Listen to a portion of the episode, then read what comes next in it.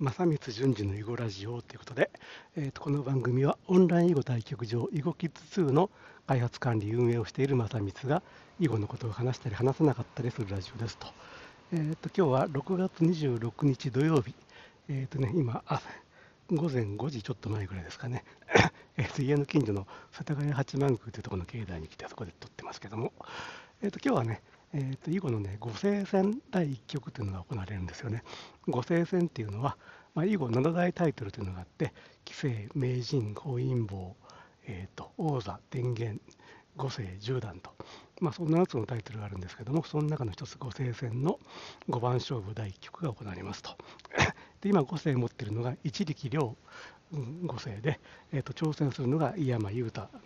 えーと、三冠ですね。えーとまあ、井山さんはね、あの国民栄誉賞を戻った人なんて皆さんご存知かどうかちょっと分かんないですけど、まあ、まあ、あの国民栄誉賞っていうのは、さっき言った7つのタイトルね、棋聖、名人、本因坊、えーと、王座天元、五世十段っていう7つをね、2回独占したことがあるということで、えーと、国民栄誉賞を取りましたけども、えーと、その井山さんに、えー、と一時期、はい、井山さんに挑戦するんじゃないや、えっと井山さんが挑戦しますと。えっ、ー、と一力遼五世は、えー、とちょっと変わり種の棋士というかね、あの今あの、えーと、河北新報っていう東北地方のブロック紙ね、地方の新聞社があるんですけども、そこのね、創業社長家の御曹司ということで、あの早稲田大学をね、昨年卒業して、今、河北新報東京支社の、まあ、記者をやっていると。そういう二足のわらじを履きながらね、だから将来的にはまあその科学新報の社長になるんですかね、えっと、履きながら今ね、あの囲碁の7大タイトルのうち、合成と天元をね、2つ持っていますよと。その天元はね、昨年秋に井山さんから奪った天元ですね。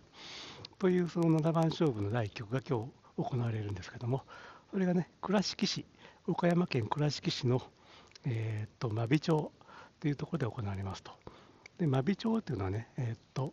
なんだ、真実の備えるって書くのかな。真備町。えー、っと、その由来はね、吉備の真備ね。まあ、吉備の真備が生まれたところという、その真備町で行われますと。で、吉備の真備についてはね、あの、以後日本に伝え帰ったという、まあ、ことを言う人もいますと。まあ、実際にはね、吉備の真備より前の時代に日本で、まあ、囲碁は行われていたという、まあ、まあ、話、文献っていうかね、そんなものもあるんで、それはまあ本当に、えっ、ー、と、伝承の一つでしかないんですけども、でその吉備の真備について言うとね、まあ、吉備の真備、まあ、あの、なんだ、7世紀に生まれて8世紀の人なんですけども、12世紀から13世紀に吉備、吉備大臣日東絵巻、日東というのは唐に、あの、中国の隋の国、唐の国という唐で、遣唐使の唐、吉備大臣日東絵巻という絵巻物がね、今、ボストン美術館に保存されてるんですけども、その中に、まあ、囲碁のエピソードもありますよと。で、このエピソードがどんなものかというとね、えーと、唐の名人とですね、吉備の真備が、えーと、囲碁の勝負をすると。で、終盤、際どい勝負の時に、吉備の真備がですね、えーと、ご一緒1個ごくんと飲み込んで、それでごまかしてですね、勝っちゃった。えー、ということでですね。んで、党の人たちね、まおかしい、おかしいということで、えー、と騒いで、占い師を連れてきて、えー、となんかご石を数えたらどうも1個足りない、これおかしいんじゃないかということで、占い師を連れてきて、で占い師が占ったら、これは日本人が飲み込んだんだというふうな、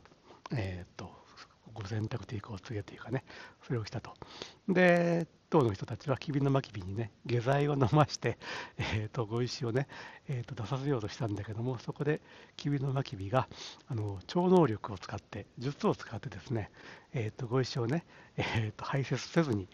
えー、と済まして、それで、まあ、見事、吉備の真備の勝ちになりましたという、そういうエピソードエピソードなんですけども、な何なんですかね、そのインチキをして勝ちましたっていうのが、なんか、あの、武勇伝みたいになんか語られて、えー、と絵巻物にもなってるっていうあたりがちょっと、ちょっと現代の感覚化すると何なのかなというか、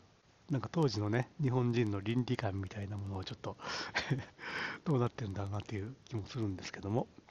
まあそういう、えっ、ー、と、吉備の真備にちなんで、えっ、と、その、吉備、えっ、ー、と、真備町ね、真備と書いて真備町なんですけども、